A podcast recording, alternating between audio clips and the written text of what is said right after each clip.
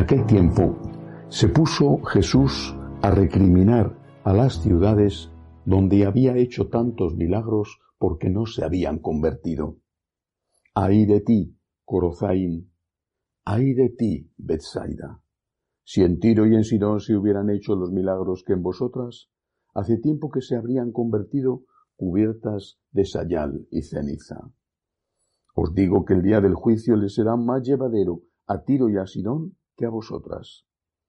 Y tú, Cafarnaúm, ¿piensas escalar el cielo? Bajarás al abismo, porque si en Sodoma se hubieran hecho los milagros que en ti, habría durado hasta hoy. Os digo que el día del juicio le será más llevadero a Sodoma que a ti. Palabra del Señor. Gloria a ti, Señor Jesús. Esta, este reproche, esta recriminación de Cristo a aquellas ciudades, muy especialmente a Cafarnaún, donde había vivido él, eh, donde eh, tenía tantos amigos, tantos discípulos, es un reproche que nos hace a cada uno de nosotros. Cada uno de nosotros somos Besaida o somos Cafarnaún. Porque en cada uno de nosotros el Señor ha hecho milagros. No serán milagros que pueda corroborar y certificar una comisión de médicos eh, como los que ocurren en, en tantos sitios, pienso sobre todo en Lourdes. Pero sabemos que son milagros han ocurrido cosas en la vida de cada uno de nosotros que no se explican. Y hemos visto la mano de Dios cómo nos protegía y cómo movía las cosas de tal manera que aunque no entendíamos, al final resultaba algo muy beneficioso para nosotros. Y sin embargo, y ese es el reproche que le hace a Cafarnaum, nos hemos convertido ¿Dónde está la prueba de si nos hemos convertido o no? Por lo menos en este caso, eh, no solo se refiere el Señor a la conversión moral, sino también a la conversión de fe. ¿Dónde está la prueba? Cada vez que algo va mal, es inevitable que suceda por tantas cosas, no solo nos afectan a nosotros, sino a los nuestros. Cada vez que algo va mal, nos asalta la duda, la tentación. El demonio lo sabe y está dispuesto, preparado siempre. Cada vez que algo va mal, la pregunta surge, ¿dónde está Dios? ¿Por qué permite esto? Cada vez que pedimos, pedimos ayuda, y al menos no de forma inmediata la obtenemos, viene la misma cuestión. Pero Dios existe. Dios me escucha. ¿Por qué permite Dios esto? Esas dudas, que son muy humanas, son tentaciones del demonio, esas dudas a veces son seguidas de una caída, de una falta de fe, de una rebeldía, de un alejamiento, de un enfriamiento de nuestra relación con Dios. No es sólo la tentación, sino la caída en la tentación.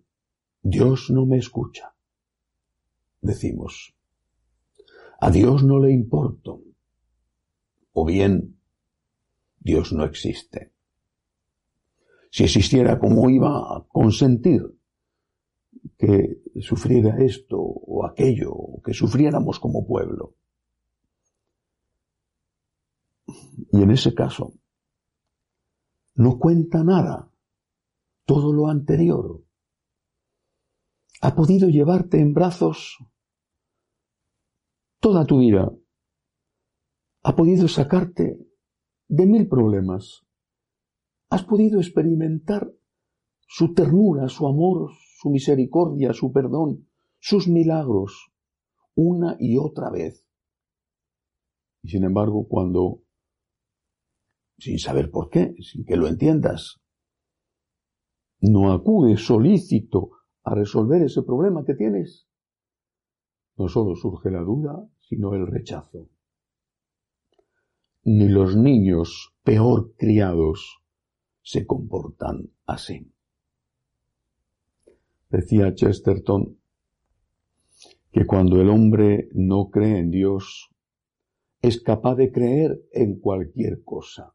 Lo estamos comprobando. Y se puede parafrasear eso diciendo que cuando el hombre no confía en Dios, es capaz de confiar en cualquier cosa. ¿Con qué facilidad los hombres creen en los políticos? A mí me sorprende. No deja de sorprenderme. ¿Cómo es posible que estas personas voten a ese?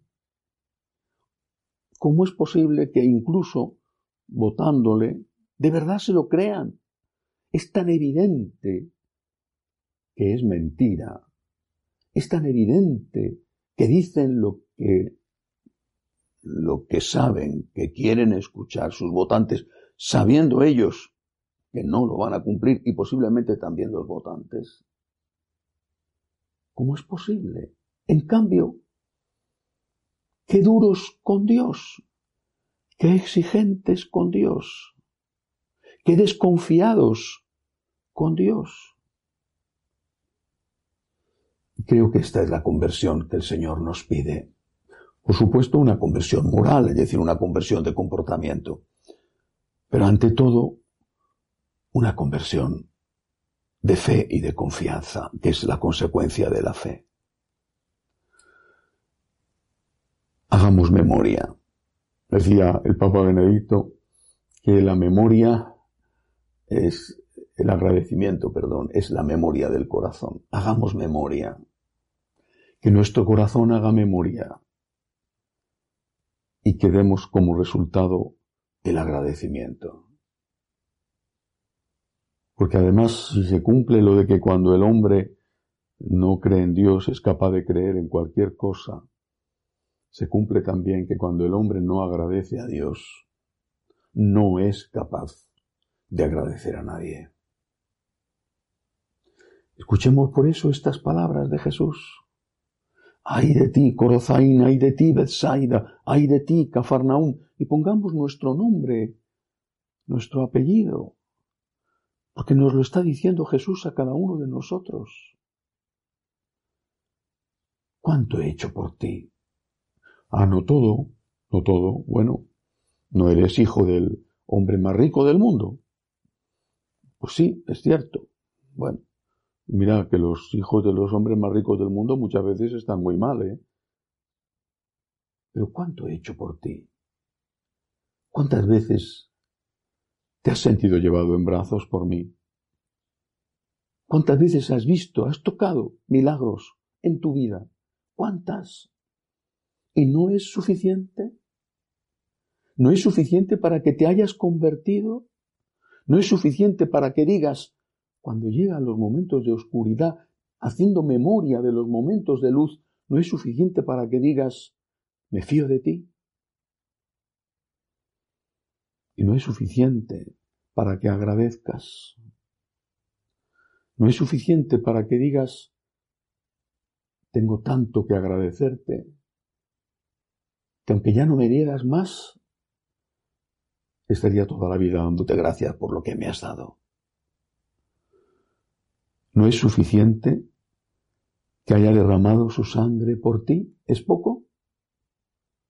¿Se puede comparar con el dinero con la salud, con el éxito, no vale más la sangre de alguien, y en este caso de un Dios hecho hombre, que el hecho de que hubiera llenado tus bolsillos de oro y te hubiera dado una salud espléndida, ¿qué más puede hacer por ti? Por eso, cuando escuchamos estas palabras, digámosle al Señor, ayúdame a convertirme. Necesito tu ayuda para no dudar nunca de tu amor y para no dejar de agradecerte por todo lo que ya me has dado, empezando, Señor, por el derramamiento de tu sangre y por la apertura de par en par de las puertas del cielo. Que así sea.